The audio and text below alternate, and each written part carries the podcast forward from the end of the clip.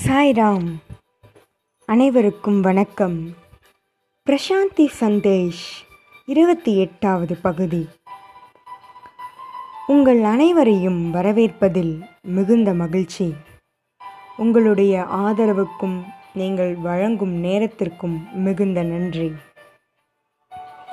இன்றைக்கு நாம் பார்க்க போகிற தலைப்பு என்னவென்றால் சிரிப்புத்தன்மை தட் இஸ் லாஃப்டர் சென்ற வாரம் நாம் சலிப்புத்தன்மையினை பற்றி பார்த்திருந்தோம்.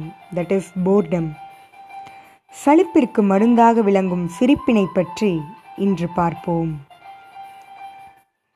சலிப்புத்தன்மையிலிருந்து வெளிவர ஒருவர் மனதார வாய்விட்டு சிரிக்க வேண்டும். துரதிருஷ்டவசமாக நமது வாழ்க்கையானது இயந்திரமாக மாறிவிட்டது. ஓர் எந்திரம் போல வாழ்க்கையை மனிதன் நடத்துகிறான். எனவே நகைச்சுவைக்கே நம் வாழ்க்கையில் இடமில்லாமல் போய்விட்டது என்று தான் சொல்ல வேண்டும். சிரிக்க நேரமில்லை. மகிழ்ச்சி என்றால் என்ன என்பதையே மறந்துவிட்டோம். நாம் நம் நண்பர்களோடும் உறவினர்களோடும் சிரித்து பேச மறந்து போனோம். தீவிரமான ஒரு மனப்பான்மை நமது வாழ்க்கையை ஆக்கிரமித்து கொண்டது என்றுதான் சொல்ல வேண்டும். இதுவே நமது அனைத்து பிரச்சனைகளுக்கும் காரணம் எனலாம். இதிலிருந்து வெளிவர நாம் மனதார சிரிக்க வேண்டும். ஓர் சாது கூறியது என்னவென்றால் அவர் பூனேவில் உள்ளார். அவர் கூறியது என்னவென்றால் தினமும் சிரிக்க நேரத்தினை ஒதுக்க வேண்டும். ஏனென்றால் நவீன உலகில் உள்ள மனிதனுக்கு அது மிகவும் அவசியமானது என்று அவர் கூறினார். வாழ்க்கை பலுவாக இருக்கிறது ஒருவருக்கு. இதிலிருந்து நமக்கு விடுதலை நிச்சயம் வேண்டும். ஆராய்ச்சி செய்து பார்த்தபோது இவ்வுலகில் உள்ள ஜீவராசிகள் அனைத்திலும் மனிதனால் மட்டுமே சிரிக்க முடியும். செடிகள் விலங்குகள் பாறைகள் என அனைத்தாலும் சிரிக்க முடியாது. மனிதனால் மட்டுமே அது சாத்தியம். மனிதன் சிரிக்காமல் இதுவரை வாழ்ந்து கொண்டிருந்தால் அவன் வாழ்க்கையே அர்த்தமற்றதாக வாழ்ந்து கொண்டிருந்தான் என்று அர்த்தம். மேலும் சிரிப்பு நமது மகிழ்ச்சியின் உச்சத்தினை சுட்டிக்காட்டுகிறது. வாழ்க்கையினை சிரிப்போடு நாம் அனுபவிக்க வேண்டும். இன்னொரு கோணத்திலிருந்தும் இதனை பார்க்கலாம். விலங்குகள் பறவைகள் பூனைகள் நாய்கள் என அனைத்திற்கும் என்றுமே சலிப்பு ஏற்பட்டதில்லை. அது என்றுமே சலிப்பு ஏற்படுகிறது என குறை கூறியதே இல்லை. அவர்களுக்கு சலிப்பு என்றால் என்னவென்றே தெரியாது. ஆனால் மனிதன் மட்டுமே சலிப்பினை உணர்கிறான். அதனால்தான் சலிப்பு என்ற நோய்க்கு மருந்தாக சிரிப்பு என்பது தேவைப்படுகிறது. சலிப்பு என்பது ஓர் நோய் போல சிரிப்பு என்பதே அதற்கான மருந்து. உன்னிப்பாக கவனித்தோமானால் யார் ஒருவர் அறிவாளியாக இருக்கிறாரோ மிகவும் சிந்திக்கிறாரோ அவர் சலிப்படைவார் சாதாரணமாக இருப்பவர்களுக்கு சலிப்பு ஏற்படுவதில்லை. நம்முடைய பெற்றோர் அவர்களுடைய பெற்றோர் யாரை எடுத்துக்கொண்டாலும் சலிப்பு என்ற வார்த்தையினை அவர்கள் பயன்படுத்தி இருக்க மாட்டார்கள். இதனை அனைவரும் ஒப்புக்கொள்வீர்கள் என நினைக்கிறேன். அவர் அவர்கள் என்றுமே மகிழ்ச்சியாக இருந்துதான் பார்த்திருப்போம். உதாரணமாக பழங்குடியினர்கள் இருக்கின்றனர். அவர்களுக்கு என்றுமே சலிப்பு ஏற்பட்டதில்லை. அவர்கள் மகிழ்ச்சியோடு மகிழ்ச்சியோடு காணப்படுவர். ஆனால் அனைத்து தொழில்நுட்ப வசதிகளோடு வாழும் நவீன கால மனிதனுக்கு தான் சலிப்பு அடிக்கடி ஏற்படுகிறது என கூறலாம். ஓர் ஆங்கில இலக்கியவாதி இருந்தார். அவர் பெயர் பெட்ரன் ரசல். அவர் ஒரு முறை பழங்குடியினரை சென்று சந்தித்தார். அவர்கள் உட உடுத்த உடையின்றி உண்ண உணவின்றி வறுமையால் வாடியிருந்தனர். ஆனால் அவர்கள் யாருமே வாழ்க்கையானது வெறுத்துவிட்டது என்று கூறவில்லை. மிகவும் மகிழ்ச்சியாக காணப்பட்டனர். ரஸ்ஸல் அவர்களை பார்த்து வெளிப்படையாக அவர்களை பார்த்தால் எனக்கு பொறாமையாக இருக்கிறது என்று கூறிவிட்டார். ஸோ இதிலிருந்து laughter is the cause for others jealousy என்பது நமக்கு தெரிகிறது. நாம் நிறைய நேரம் நினைத்திருப்போம். எப்படி அந்த மனிதன் மட்டும் மகிழ்ச்சியாக இருக்கிறான்? ஏன் என்னால் அப்படி சிரிக்க முடியவில்லை? ஏன் என்னால் அப்படி மகிழ்ச்சியாக இருக்க முடியவில்லை? என்னிடம் என்ன குறை இருக்கிறது? என்றெல்லாம் நம்மை நாமே கேட்டுக்கொண்டிருப்போம் யோசித்திருப்போம். மகிழ்ச்சியோடு என்றும் இருக்க நாம் சிரிப்பினை கையாள வேண்டும். பம்பாய் லண்டன் நியூயார்க் ஆகிய நகரங்களில் வாழ்பவர்கள் அறிவார்ந்தவர்கள் மெட்ரோபொலிட்டனில் வாழும் மக்கள். அவர்கள்தான் இமாலய அளி அளவில் சலிப்புத்தன்மையினை உணர்கின்றனர். ஏன் மற்றவர்களைப் போல நம்மால் சிரிக்க முடியவில்லை என்றால் இந்த மனிதன் மிகவும் சிந்திக்கிறான்.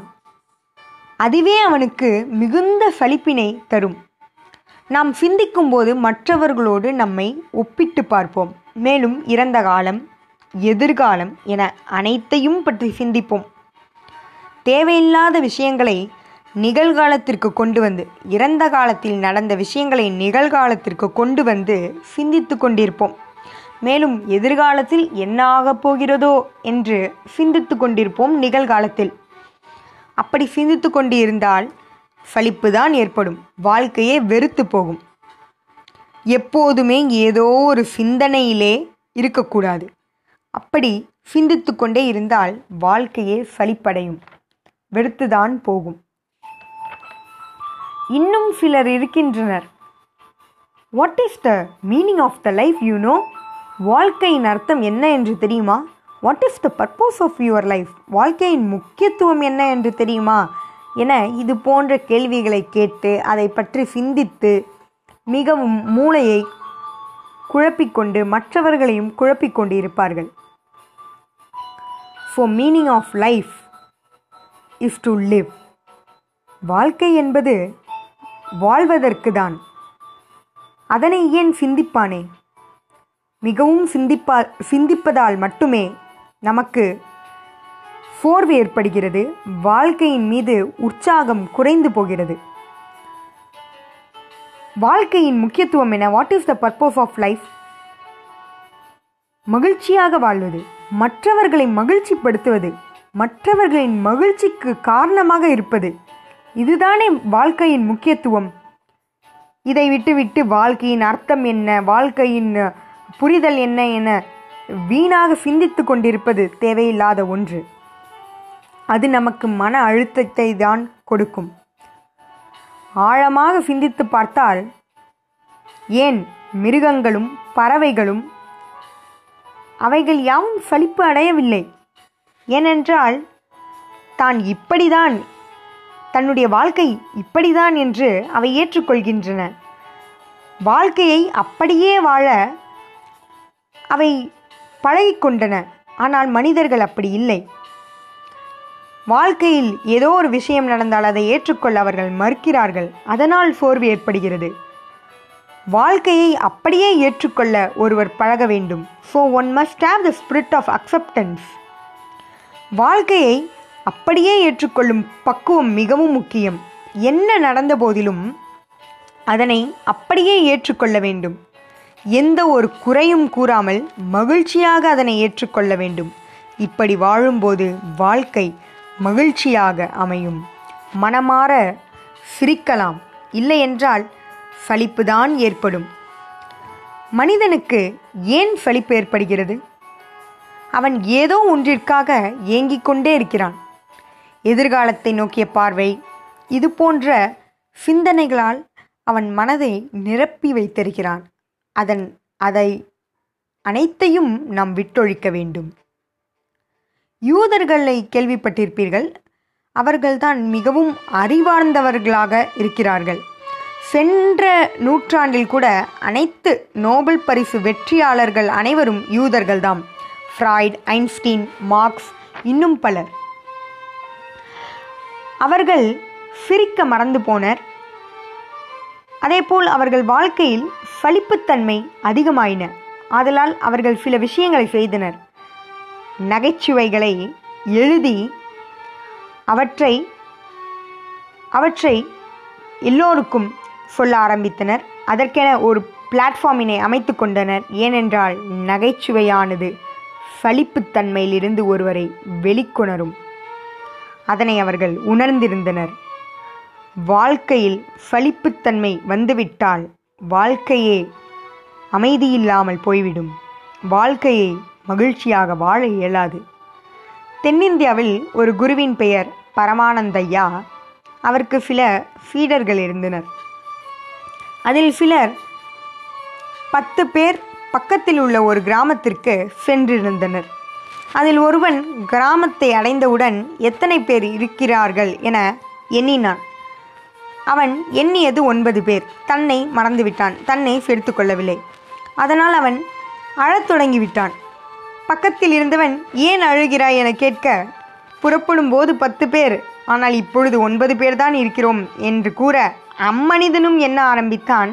அதே போல அந்த மனிதனும் தன்னை சேர்த்து கொள்ளாமல் ஒன்பது என எண்ணிக்கையை கூறினான். ஏ ஏதோ ஒருவர் யாரோ ஒருவர் இறந்து விட்டார் என்று இரண்டு பேரும் அழத் தொடங்கினர். அப்போது பக்கத்தில் இருந்தவர் கூறினார் ஐயா உன் உன்னையும் சேர்த்து எண்ணு என்று கூறினார். இப்படி ஒரு சாது கூட தன்னுடைய ஆன்மீக சாதகர்களுக்கு பரமானந்த ஐயா இந்த நகைச்சுவையினை தன் ஃபீடர்களுக்கு கூறினார். அனைவரும் சிரித்தனர். இவ்வாறு ஆன்மீக ஆன்மீகம் என்பது ஓர் தீவிரமாக செய்யக்கூடிய ஒரு விஷயம் அல்ல அதனையும் மகிழ்ச்சியோடு மகிழ்ந்து புன்னகையோடு செய்யக்கூடிய ஒரு அற்புதமான விஷயம். ஒரு இன்னொரு கதை. ஒரு ஒரு சாதுவுக்கு இரண்டு சீடர்கள் அவர்கள் இருவரும் அந்த சாதுவின் கால்களை பிடித்து விட்டனர். ஒரு காலை ஒரு ஃபீடரும் மற்றொரு காலை இன்னொரு ஃபீடரும் அவ்வாறு பிடித்து கொண்டிருக்கும்போது ஒரு ஒரு சீடனுடைய கை மற்றொரு சீடனுடைய கை மீது பட்டுவிட்டது. உடனே அவன் எவ்வாறு என் மீது நீ உன் கையினை பட வைக்கலாம் இது என்னுடைய கால். உடனே அவனும் இது என்னுடைய கால். என்னுடைய கால் மீது கை வைத்தாய் அவ்வளவுதான் என்று அந்த சாதுவின் காலை வைத்துக்கொண்டு போட்டியிட்டு அவரை துன்புறுத்தி கொண்டிருந்தனர். இதனை கேட்கும்போதே நமக்கே ஓர் நமக்கே ஒரு உற்சாகம் வரும். இது போன்ற விஷயங்களை நாம் கேட்டு மகிழ வேண்டும். இது போன்ற விஷயங்களை கேட்கும்போது மனதார சிரிக்க வேண்டும். அப்பொழுதும் ரொம்ப மிகவும் தீவிரமாக இருக்கக்கூடாது. அப்படி தீவிரமாக இருந்தால் பிரச்சனை நம்மிடம் இருக்கிறது என்று அர்த்தம். நம் சுவாமியை எடுத்துக்கொள்ளுங்கள் Baba is the personification of humour சுவாமியைப் போல நகை நகைச்சுவை உணர்வு கொண்டவர் யாரும் இல்லை என கூறலாம். சுவாமி ஒருமுறை முறை பையன்களோடு பேசிக்கொண்டிருந்தார். அப்பொழுது சுவாமியின் ஸ்டூடெண்ட் ஒருவன் சுவாமி சுவாமி என்ன கேட்டார்? ஹூ ஆர் யூ என்று கேட்டார். அதற்கவன் ஐ எம் காட் சுவாமி. அதாவது சுவாமி பல இடங்களில் நீயும் நானும் கடவுள். அதனை நீ உணரவில்லை. நான் உணர்ந்து விட்டேன் என்று கூறியிருக்கிறார். அதையெல்லாம் நினைவில் வைத்துக்கொண்டு இப்பையன் மிகவும் அறிவார்ந்து சுவாமி நான் கடவுள் என்று கூற சுவாமி உடனே then go and give darshan என்று கூறுகிறார். அப்படி என்றால் நீ கடவுள் என்றால் போய் தரிசனம் கொடு என்று கூறுகிறார். உடனே அனைவரும் சிரித்தனர். இன்னொரு சமயத்தில் சுவாமி ஒரு ஆரம்ப பள்ளி மாணவன் அவனிடம் எத்தனை சகோதரர் உனக்கு? என கேட்கிறார். சுவாமி அனைவருமே என் சகோதரர்கள் தான். அப்படியா? நல்லது நல்லது. எத்தனை சகோதரிகள் உனக்கு? சுவாமி எனக்கு அனைவருமே சகோதரிகள் என அப்பையன் கூற சுவாமி அப்பதிலை கேட்டு மிகவும் மகிழ்ச்சி அடைந்தார். பிறகு திரும்பி எங்கே அந்த பெரிய பையன்கள்? அவர்களிடம் எத்தனை சகோதரர் என கேட்டால் இரண்டு சுவாமி. எத்தனை சகோதரிகள் என கேட்டால் மூன்று சுவாமி என்று பதில் கூறுவர். அங்கே பார்த்து அங்கே பார்த்து கற்றுக்கொள்ளுங்கள் என்று சுவாமி மிகவும் அழகாக கூறுவார். மீண்டும் ஒரு சிறு குழந்தையிடம் அந்த ஆரம்ப பள்ளி மாணவனிடம் how many wives you have என்று கேட்கி கேட்டிருக்கிறார் சுவாமி. அதற்கவன் all are my wife Swami. எத்தனை மனைவிகள் என கேட்டிருக்கிறார் சுவாமி நகைச்சுவையாக. அதற்கு அப்பையனும் எல்லோருமே என் மனைவிகள் சுவாமி என்று கூறியிருக்கிறான். உடனே அவ்விடமே சிரிப்பால் நிரம்பியது. அப்பொழுது சுவாமி சொன்னார் no no no no. Only one wife ஒரே ஒரு மனைவி தான் இருக்க வேண்டும் என்று சுவாமியும் மிகவும் அழகாக கூறுகிறார். நம் சுவாமியிடமிருந்துதான் நாம் கற்றுக்கொள்ள வேண்டும். சுவாமி என்றுமே மிகவும் தீவிரமாக ஒரு விஷயத்தை சீரியஸாக எடுத்துக்கொள்ள மாட்டார். மிகவும் சுவாமி இஸ் காமன் கம்போஸ்ட் அவரே நம்முடைய ரோல் மாடலாக முன்மாதிரியாக நாம் எடுத்துக்கொள்ள வேண்டும். சாய் ஹியூமர் அதனை பார்த்து நாம் ரசிக்க வேண்டும். நம் மனதில் உள்ள அனைத்தும் பறந்துவிடும். நம்முடைய உள்ளமே தூய்மை அடையும் அவ்வாறு சிரிக்கும் போது நம்முடைய உள்ளமே தூய்மை அடைந்துவிடும். சிரிப்பிலே மூன்று நிலை உண்டு. முதல் நிலை முதல் வ மூன்று வகைகள் உள்ளது. அதில் முதல் வகை மற்றவர்கள் துன்பப்படுவதை பார்த்து சிரிப்பது. மற்றவர்களை கேலி செய்து சிரிப்பது. மற்றவர்களை பழி வாங்கிவிட்டால் சிரிப்பது. அல்லது வெறுப்பினை காட்ட சிரிப்பது. இது போன்ற சிரிப்பு தவிர்க்கப்பட வேண்டியது. இதனை நாம் தவிர்க்க வேண்டும். இன்னொரு வகை தன்னைத்தானே பார்த்து சிரித்துக் கொள்வது. தான் தவறு செய்யும் போது தன்னைத்தானே பார்த்து சிரித்து தன்னை திருத்திக் கொள்வது. அதற்கு ஒருவன் தைரியமாக இருக்க வேண்டும். நம்பிக்கையோடு தன்னைத்தானே சிரித்து கொண்டால் தான் கலங்கி விடாமல் தன்னைத்தான் தன்னுடைய மதிப்பினை குறைத்து விடாமல் அதனை ஸ்போர்ட்டிவாக எடுத்துக்கொள்ளும் மனப்பான்மை ஒருவனுக்கு இருக்க வேண்டும். மூன்றாவது நிலை.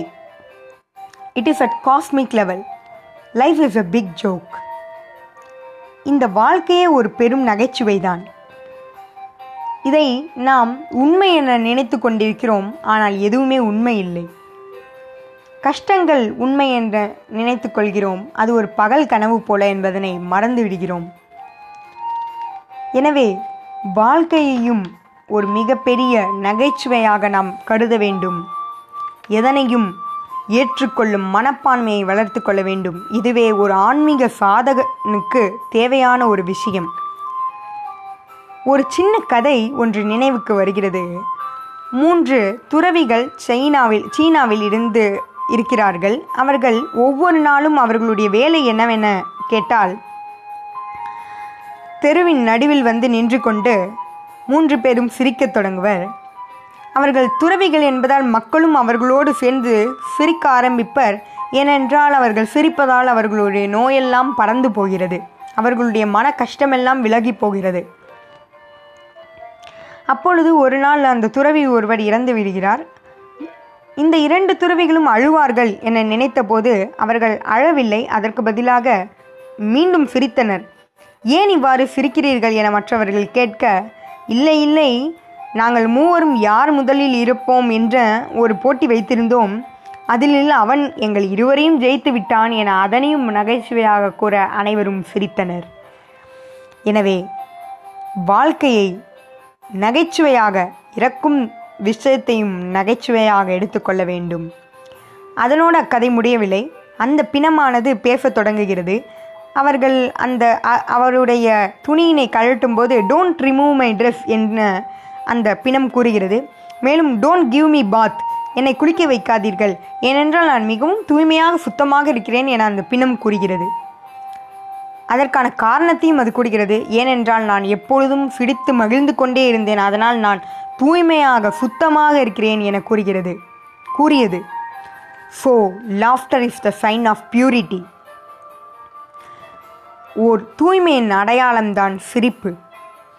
வெள்ளை மனம் கொண்டவர்தான் அழகாக சிரிப்பார் என்பதனை மறந்துவிடக்கூடாது so life is life is full of humour life is full of laughter பலர் சீரியஸாக மிகவும் தீவிரமாக வாழ்க்கையினை நடத்துகின்றனர். அது ஒரு நோய் போல. சீரியஸ்னஸ் இஸ் சிக்னஸ் ஒருவர் முக்கியமாக தெரிந்து கொள்ள வேண்டியது என்னவென்றால் ரிலிஜன் இஸ் நாட் சீரியஸ்னஸ் ஒரு மதம் ஆன்மீகம் என்பது மிகவும் தீவிரமாக நாம் செய்யப்பட வேண்டிய ஒரு செயல் அல்ல. Laughter is religion ecstasy is religion bliss is God ஆனந்தமே கடவுள். கடவுள்தான் ஆனந்தம் என்பதனை மறந்துவிடக்கூடாது நாம் சீரியஸ்னஸ் தீவிரமாக இருப்பதால் நமக்கு பிபி டென்ஷன் இவைதான் ஏற்படுகின்றன என்பதனை ஒருவர் மறந்துவிடக்கூடாது லைஃப் இஸ் ஸோ ஷார்ட் மிகவும் குறைந்த வாழ்நாட்களே ஒரு மனிதன் கொண்டிருக்கிறான். ஏன் அதனை தீவிரமாக கொண்டு செல்ல வேண்டும்? அதனை மகிழ்ச்சியாக கொண்டு செல்லுங்கள். Let's laugh all the way நம் பகவானை பற்றி நாம் கத் கற்றுக்கொள்வோம். இனி நம் வாழ்க்கையை மிகவும் சந்தோஷமாக உற்சாகமாக வாழ்வோம். புன்னகையோடு நாட்களை கழிப்போம். அப்பொழுதுதான் வாழ்க்கைக்கு நாம் அர்த்தம் கொடுக்கலாம். வாழ்க்கையை மகிழ்ச்சியோடு வாழ்வோம். சிரித்துக்கொண்டே ஜெய் சாய்ராம்.